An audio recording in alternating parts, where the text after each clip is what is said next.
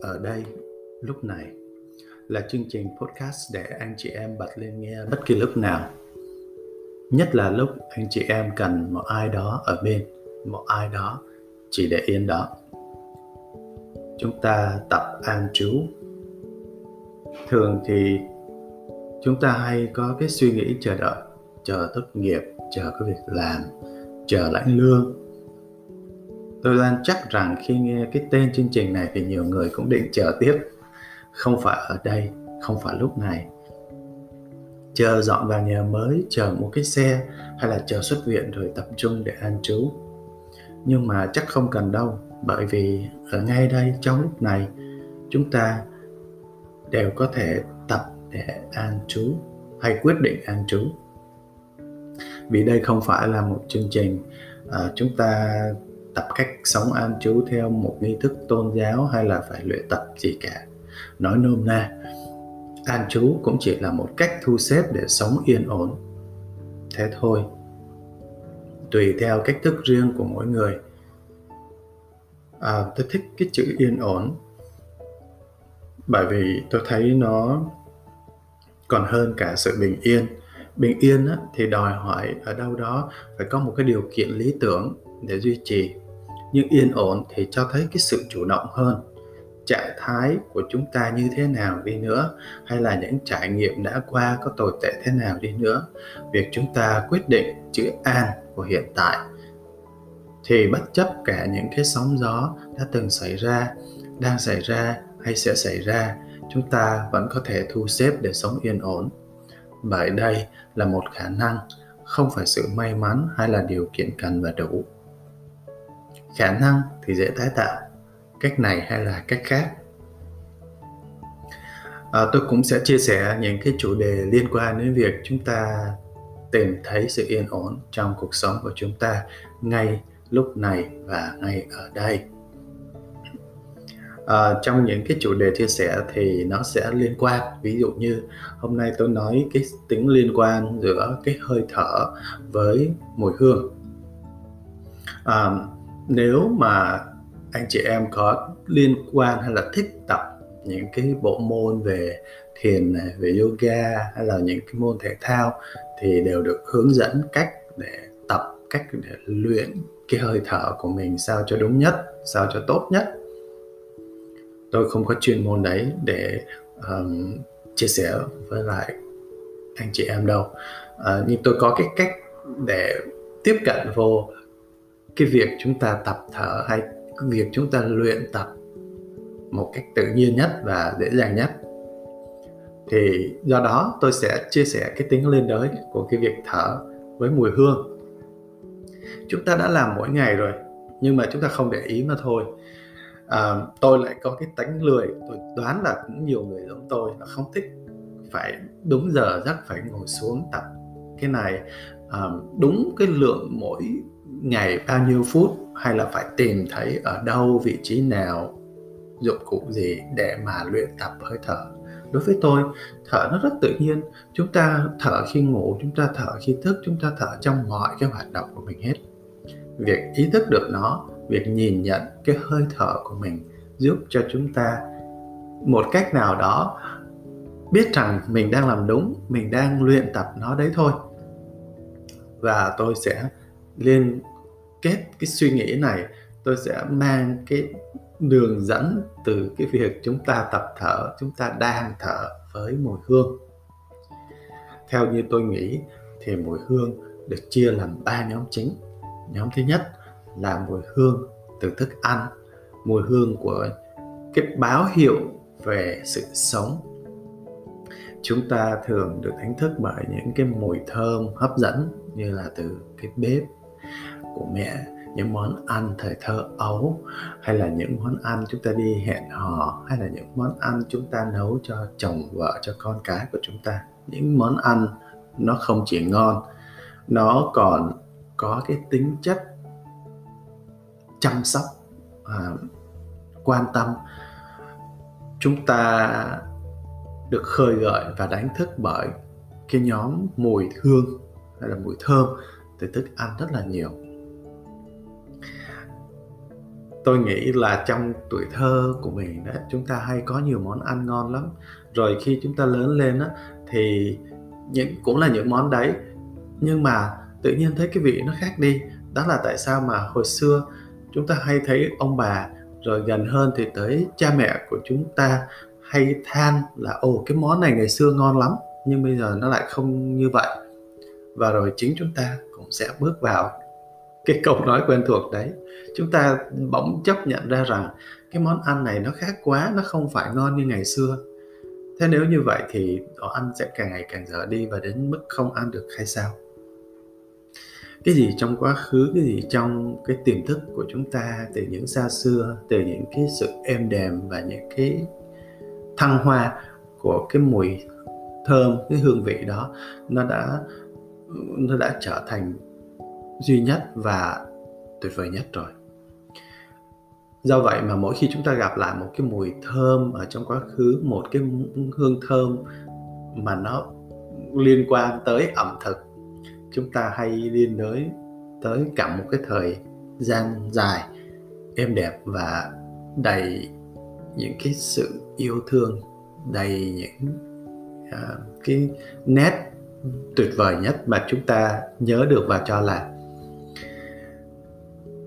và cái mùi hương thơm của ẩm thực nó cũng kết hợp rất là nhiều với lại một cái không gian ẩm thực với một cái chiều thời gian mà chúng ta à, bao gói nó lại. Ví dụ như khi chúng ta bước vào một cái tiệm cà phê chúng ta ngửi thấy mùi thơm của cà phê chúng ta thấy ánh đèn vàng chúng ta nghe nhạc chúng ta thấy một cái bầu không khí à, có hương thơm và nó đóng đinh cái kia của chúng ta. Và nó trở thành cái nhóm mùi hương rất là mạnh mẽ, là như thế. Cái nhóm mùi thứ hai tôi gọi là mùi phù phiếm. Mùi phù phiếm thường là những cái mùi thơm, nhắc nhớ tới một cái khoảng thời gian mà chúng ta bay bổng nhất, lãng mạn nhất hoặc là điên khùng nhất, sống bản năng nhất. Đó có thể là những cái mùi thơm từ nước hoa, từ mỹ phẩm, từ nến thơm, hoặc đó cũng có thể là một mùi thiên nhiên mà nó liên quan tới một cái kỷ niệm lãng mạn. Chúng ta cũng tự xem nó như một mùi phù phiếm. Hoặc đôi khi nó không phải là một mùi thơm, nó là một mùi tổng hợp mà một người va phải khi bắt đầu cái cuộc sống phù phiếm của mình. Ví dụ như, đó có thể là một cái mùi từ bến xe mà chúng ta lần đầu tiên từ quê lên tỉnh. Chúng ta ngửi thấy tất cả những cái hương thơm lẫn những cái mùi khó chịu tổng hòa ở trong một cái bầu không khí đặc quánh những cái tiếng động và những cái nét đặc thù của đời sống đô thị. Đó cũng có thể là một cái mùi phù phiếm. Nó liên quan đến rất nhiều cái đời sống tình cảm liên quan tới những cái phút giây bồng bột, liên quan tới những cái câu chuyện lãng mạn, những câu chuyện tình. Chúng ta cách nào đó, dù cuộc sống của chúng ta có đơn giản, có đơn điệu, có chán nản bao nhiêu, thì đâu đó trong những cái thời khắc vô tình thì anh chị em vẫn sẽ chạm tới những cái giây phút thăng hoa của cảm xúc, của sự phù phiếm, của những cái nỗi niềm mà chúng ta cảm thấy được lâng lâng, được vui sướng. Cho mãi đến khi chúng ta nhớ về thì nó vẫn là những cái kỷ niệm phù phiếm.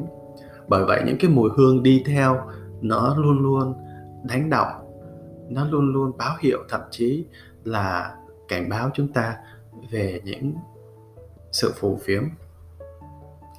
À, khi chúng ta ngửi thấy một cái mùi nước hoa của một người yêu cũ mà chúng ta rất luyến nhớ chẳng hạn nó cũng là một mùi phù phiếm.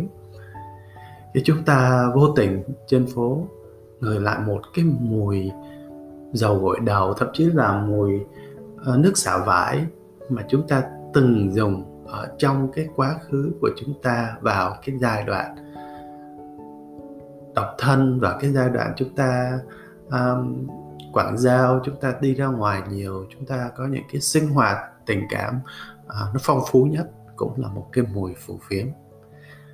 Mùi phù phiếm đôi khi là một mùi hương bí mật trong suốt cuộc đời của một người.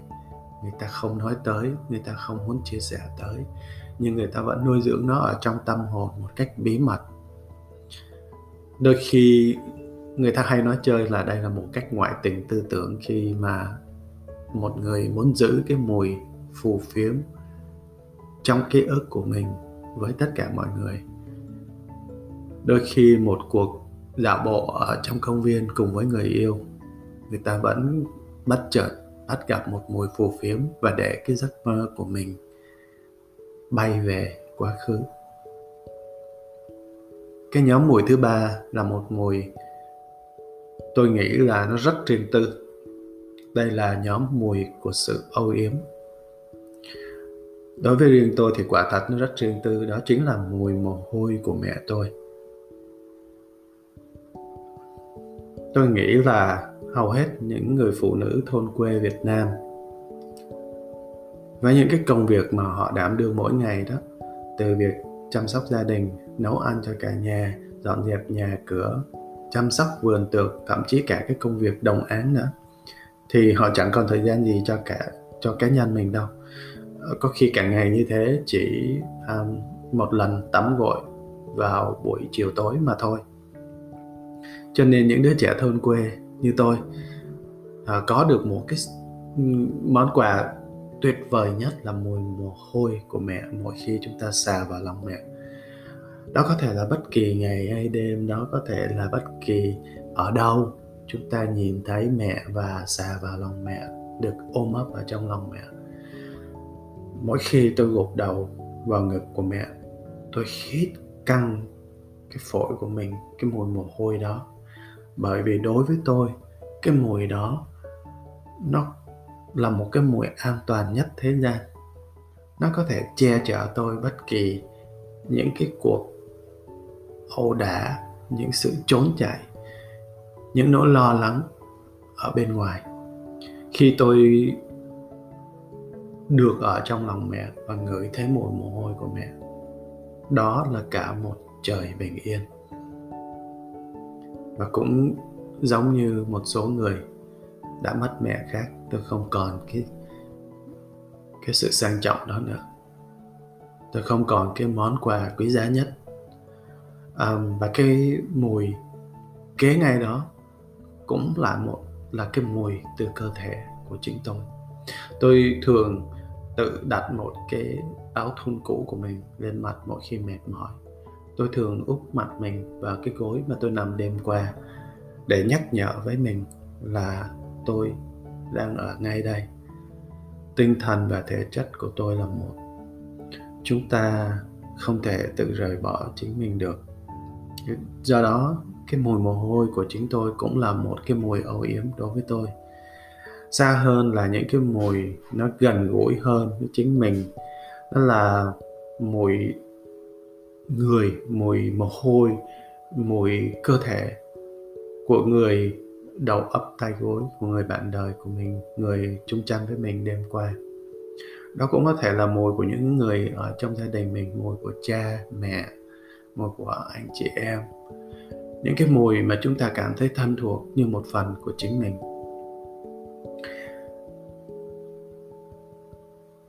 Tôi nghĩ là nếu phân nhóm nữa ở trong những cái mùi âu yếm thì có thể phân theo um, hai nhánh chính là mùi hương tóc của những người phụ nữ.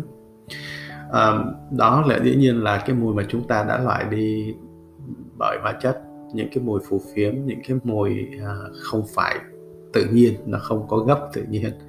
À, sau khi chúng ta lược bỏ được những mùi thơm của nước hoa mùi của à, dầu gội đầu dầu xả thì chúng ta sẽ thấy cái mùi tóc của một người phụ nữ mà chúng ta ở cự ly gần.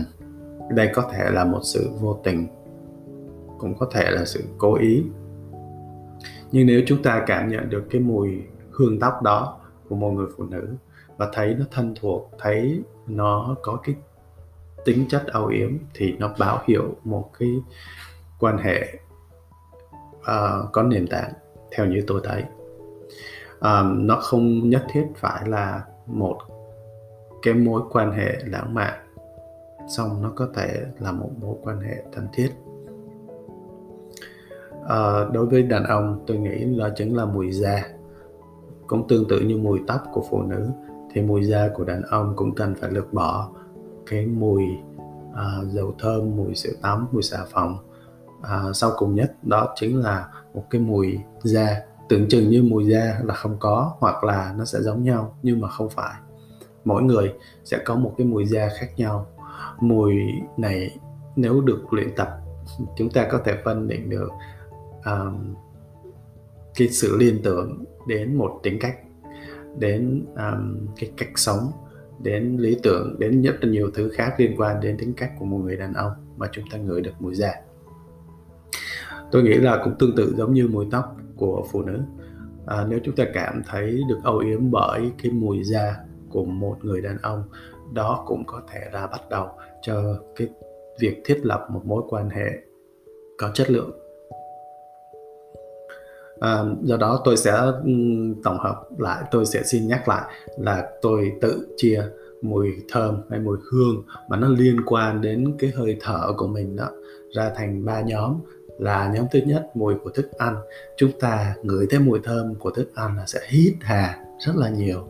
Chúng ta sẽ vận dụng tất cả mọi cái giác quan của mình để cảm nhận hay để thưởng thức một món ăn nó cũng đồng nghĩa với việc chúng ta liên đới được tất cả những cái câu chuyện những kỷ niệm từ quá khứ. À, quay trở lại trong cái việc mà cơ thể chúng ta tiếp nhận cái món thức ăn đó hay cách khác là chúng ta đã từng thở về món ăn đó trong quá khứ và sẽ luôn luôn nhớ đến những cái nhịp sống liên quan đến một cái món ăn. Tương tự như vậy đối với nhóm mùi hương phù phiếm Ờ, đó chẳng phải là những cái phút giây mà chúng ta lỡ một cái nhịp đập trái tim. Đó là lúc mà chúng ta thăng hoa. Đó là những cái nhịp thở gấp gáp. Là những lúc mà cả con tim lẫn trí óc, cả cơ thể có thể muốn tê liệt đi, có thể mụ mẫm đi. Xong rồi cũng sẽ sống lại rất mạnh mẽ với những cái nhịp đập liên hồi của sự sống à, của sự thăng hoa của sự bùng nổ. Hơi thở của chúng ta đi vào những cái quỹ đạo thấp nhất hoặc cao nhất. Nếu nhìn trên biểu đồ tôi đoán nó cũng giống như là những cái nhịp tim đập gấp gáp. Nó cũng sẽ trồi sụt nó cũng sẽ đả thông được những cái chán nản thường ngày, nó cũng sẽ giúp cho bộ phổi của chúng ta nở ra ở mức tối đa. Một cách nào đó, nếu chúng ta cả gan để sống sót với những cái nhịp thở này, là chúng ta đang mở rộng, đang nới rộng những cái khu vực còn lâu cũ những cái uh, vương vấn trong buồng phổi của chúng ta. Và nhóm thứ ba mùi của sự âu yếm cũng liên quan đến những hơi thở trường kỳ nhất. Đó là những cái hơi thở của sự sống duy trì. Cũng giống như trái tim thì cái việc bền bỉ là quan trọng nhất, việc lặp lại là quan trọng nhất. Mỗi một cái nhịp thở của chúng ta, dù chúng ta có tập yoga, dù chúng ta có tập thiền, dù chúng ta có thở đúng, thở đủ, thì chúng ta vẫn thở trường kỳ nhiều nhất là những nhịp thở mỗi ngày. Như khi tôi đang nói chuyện với anh chị em đây, hay như khi anh chị em đang lái xe, đang nghe cái podcast này, thì anh chị em cũng đang duy trì một cái nhịp thở bình yên nhất. Nhịp thở của sự âu yếm. Nếu chúng ta phải liên đới một cái mùi thơm với hơi thở từ bên ngoài, thì chúng ta cũng đồng thời hiểu rằng sự âu yếm mà chính chúng ta dành cho chính chúng ta, sự âu yếm của tinh thần và thể xác, cái cuộc khải ngộ của sự sống nó nằm trong cái tổng hòa đó nằm trong cái nhịp thở mỗi ngày. Nếu mà chúng ta nhớ đến những cái sự âu yếm, nhớ đến mùi thơm của sự âu yếm và chúng ta nhận ra mỗi hơi thở mỗi ngày cũng là những cái âu yếm chúng ta dành cho chính mình. Vậy là cái bài tập thở của tôi tôi gọi là tập thở. À, cũng giống như những cái hướng dẫn khác mà anh chị em nghe thấy à, của từ những cái bài học từ những người rất là giỏi về chuyên môn. Có lẽ đây là cái hướng dẫn mà ít chuyên môn nhất. Tôi chỉ hy vọng cái sự gần gũi của nó sự nhắc nhở của nó giúp cho anh chị em ý thức về hơi thở của mình và ý thức được rằng hơn ai hết, chính chúng ta sẽ tự giúp chúng ta có được những cái nhịp thở mỗi ngày khoan khoái nhất, hạnh phúc nhất. Ở đây, lúc này, tôi hy vọng là cái podcast đầu tiên này cũng là cái podcast mà tôi muốn giới thiệu, nhưng tôi cũng nói luôn một cái chủ đề đầu tiên như thế để anh chị em hình dung về những cái số tiếp theo. À, xin anh chị em cũng viết cho tôi những câu chuyện mà anh chị em muốn chia sẻ những tâm sự mà tôi có thể dùng để đọc chia sẻ cho những người khác chẳng hạn. Thì hãy viết cho tôi theo địa chỉ email ở đây lúc này amoc gmail.com Bây giờ thì xin chào và hẹn gặp lại vào lần podcast tiếp theo.